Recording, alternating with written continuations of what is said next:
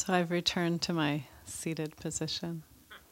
In consultation with some people, we decided it was better, especially for the sound. So, so welcome everyone. I'm Diana Winston. I'm the director of mindfulness education at the Mindful Awareness Research Center at the Semel Institute at UCLA. Happy to be here, happy to offer this group every Thursday where we have a chance to meditate together. I'll be leading a guided meditation where we practice the art of mindfulness. Mindfulness is paying attention to our present moment experiences with openness and curiosity and a willingness to be with what is. That's the definition I always use, have been for a few years. So we're really learning to be in the present, not lost in the past, not lost in the future. So much of our lives are spent lost in the past, lost in the future. And it's really, we're very much at the, huh, we're very much at the mercy of our thoughts our thoughts have a kind of they have a control over us appropriately so in many ways but oftentimes our thoughts lead to suffering. So we know that some of our thoughts obviously are incredible wonderful thoughts. I think i will marry that person is probably a great thought. It led to many good things or maybe not. I don't know. But but um, we had a thought, I'm going to create this, and we built something, uh, made some work of art or some business, or we've done so much that have come. It's come out of a thought and turned into something in our lives. So thoughts, in and of themselves, are not a problem. What happens though is some of our thoughts can be a problem because they're thoughts that lead to suffering. So if we have thoughts that are anxious thoughts, depressed thoughts, angry thoughts, um, thoughts of self judgment, self criticism, jealous thoughts. Know, in and of themselves, they're natural thought things that happen to us. We have these types of thoughts. But when they become recurring and repetitive, they can lead to a lot of suffering. So we have some anxiety about something. And our mind keeps replaying it and replaying and replaying and thinking the worst and catastrophizing and imagining the worst situation happening. And we could do this all day. We could do this many times in the course of the day. So, mindfulness is a really amazing antidote to this. It's a way of working with our minds that teach us not to get lost in what our minds do, in the activity of our minds, but instead bring us back to the present moment, to a place of ease and well being, right here, right now. Our minds get lost in thought, which they will do when we meditate, as they do through the course of the day. We notice it, and then we come back to the present moment. And that's the task, and that's how we train our minds. And over time, we find ourselves having more and more facility to not get so entangled by these thoughts. Just like this bumper sticker that I'm sure I've mentioned in the past that I like that says, Don't believe everything you think. Have you seen it? I just saw it the other day, actually. I was so excited because I hadn't seen it very much since I moved to Los Angeles. But um, so we do believe our thoughts. That's part of the problem. We believe our thoughts and we start thinking, oh no, the worst is going to happen. I really believe it. And we believe it and believe it. And then it just, we just get so caught by it. But with mindfulness, we can learn to recognize our thoughts and not be so captured by them and return to the present moment, letting go gently, returning to the present moment. An analogy I like to use, I've used in the past, is the analogy of the train.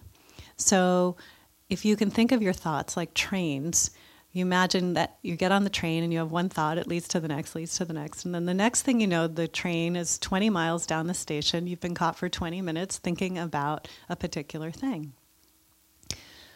With mindfulness, we have a choice, and you'll see this in your meditation. You can, once you realize that you're on the train, you can get off the train. You can just say, oh, right, come back to the present moment. Another option is to never get on the train in the first place to let the train go, to stay on the platform platform while the train just leaves the station. Oh, worried thought, anxious thought, irritated thought, huh, judging thought. They're just coming and going.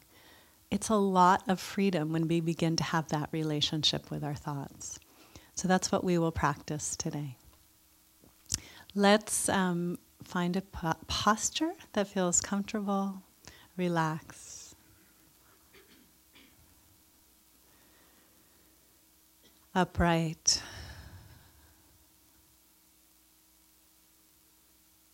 I'm very belatedly coming to Downton Abbey, and I'm not suggesting you sit like that.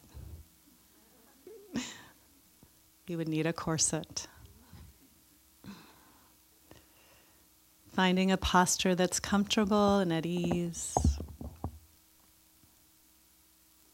yet upright. Hands resting where they're comfortable, feet on the floor.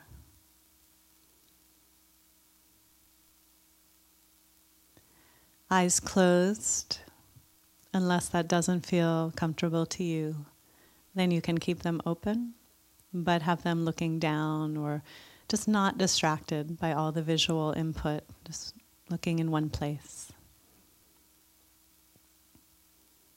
We can begin with a few deep breaths.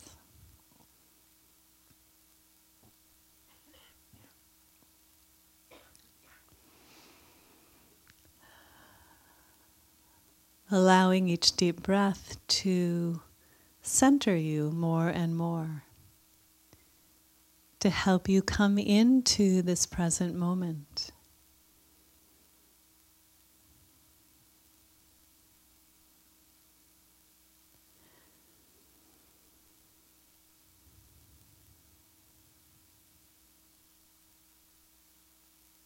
And we can bring our attention to our bodies present on the chair, feeling the weight, the heaviness, the tightness, the temperature, hardness, softness, whatever is obvious to you, you can notice it now.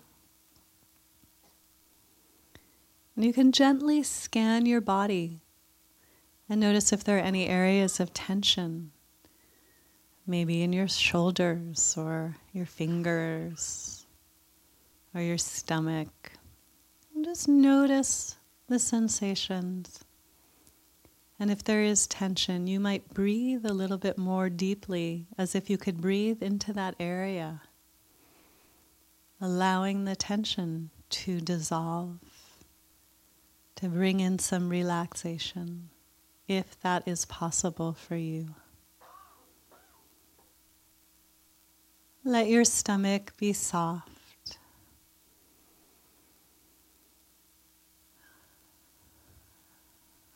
Relax your hands, your shoulders, your jaw. Let your face be soft. And let yourself sink more deeply. Just really come into this moment. There's nowhere else you have to be. Right now, just here. And we can listen to the sounds in the room, the sounds coming and going. Rather than being an obstacle to our practice, they become part of our practice. We simply listen.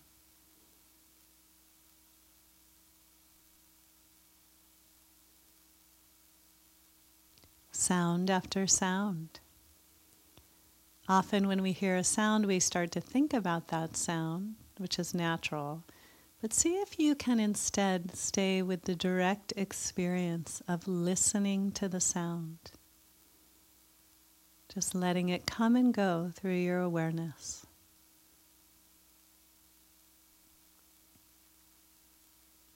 In fact, you could do an entire meditation just listening to sounds. And you're welcome to do so today. When your mind wanders off, you notice you've wandered and come back to the listening. Now bring your attention to your stomach area and chest area, feeling your breath in your body, moving through your body.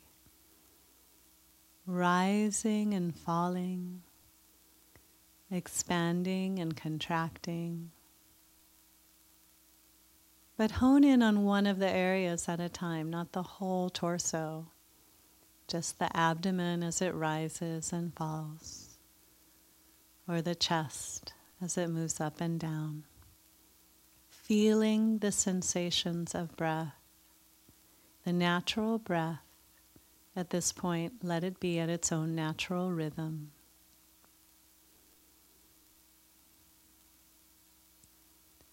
Some people notice their breath at their nose. They are moving through your nose, at the tip of your nost- at the edge of your nostrils or inside, or above your upper lip. Flow of sensations.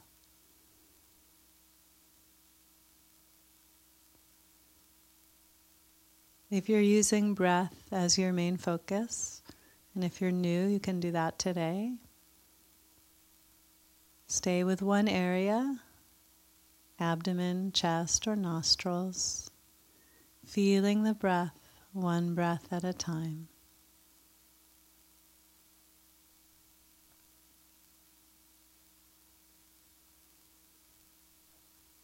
The movement and flow of the breath as it moves that part of your body.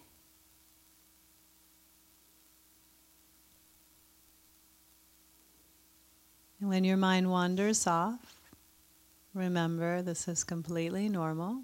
This is what happens to minds. They think that's their job. But when you've noticed it, you can acknowledge, you can say thinking or wandering, and then gently return to your breathing or to the sound. But today, because we're exploring thoughts, you can use more specific labels if you wish. You can experiment with it. Planning, remembering, imagining, worrying. Using the specific labels to identify the type of thought. This may help your meditation become more precise and also help you see the types of recurrent thought patterns that happen as you meditate or just happening today. Don't get don't spend a lot of time trying to figure it out. Was that worrying or anxiety? You know, it doesn't matter. Just the ballpark is fine. Notice what happens to the thought when you label it. Does labeling it help you get off the train? Can this thought actually come to an end by noticing it? You can always use the general label thinking, or just come back to your breathing or your main focus. So today I'm just inviting you I'm just inviting you to have, excuse me, more awareness of how the thoughts work. What happens when we're mindful of thoughts? What are the types of thoughts? And if it starts to feel like too much and it's making you more anxious to do this, don't bother. Just do what you normally do or just stay with your breathing. But otherwise, be curious about thoughts. What happens when you are mindful of your thinking? So I'll stop talking as we practice together in silence for a bit.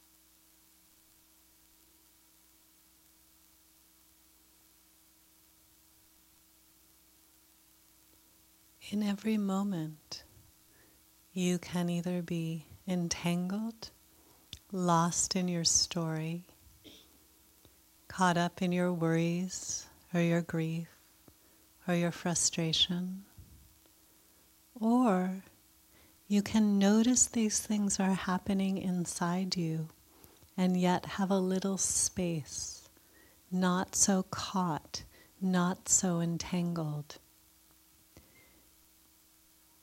we can feel like our greatest worries are going to happen, or we can notice that a worry is arising inside me and I don't actually have to get on that train. I can get off or never get on. So I'm going to remind you of one more way of playing with thoughts the image we sometimes use of our minds are like the sky, vast and open and spacious. And the thoughts are just like clouds floating by. Sometimes there's stormy clouds, sometimes they're wispy clouds, but nonetheless, they are clouds that move through us, and we don't get to hold on to any of them. And they can't disturb the natural sky like quality of our mind, which is really our awareness. So, for the last couple minutes of the meditation, you can play with that metaphor and see how it impacts your meditation.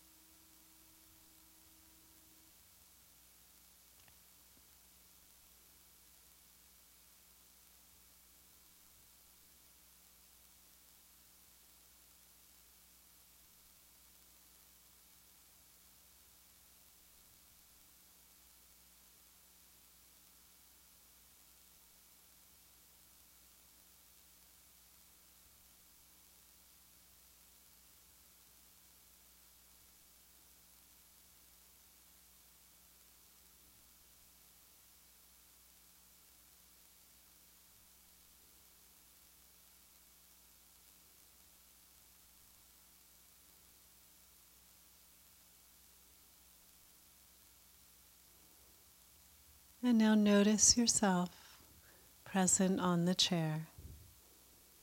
Notice if there's any tension. Just allow one last moment of relaxation before we head out, which we will in a few in another minute or two. Just being, just being. Whenever you're ready, you can open your eyes.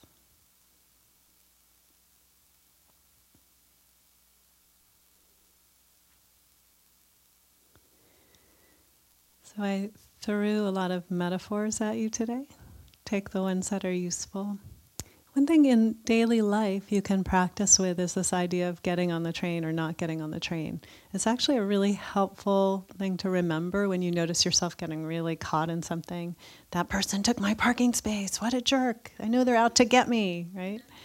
Okay, I'm on that train. Let me just come back, come back to the moment, take a breath. I mean, that's happening countless times throughout the day. And so, really, there's a whole new access to kind of inner peace when we don't get so entangled by our thinking. So let's see. Um, our center, the Mindful Awareness Research Center, offers classes, programs, and events. And if you're interested in learning more about what we do, going deeper into the practice, um, when you exit on the right, there's a flyer on the little table. All our new classes are starting up in March, so we have six week classes, including our introductory class, one of which I'll be teaching. I don't usually do it, but I'll be doing it Wednesday mornings. And um, let's see, I'll be out in the hallway if you have any questions.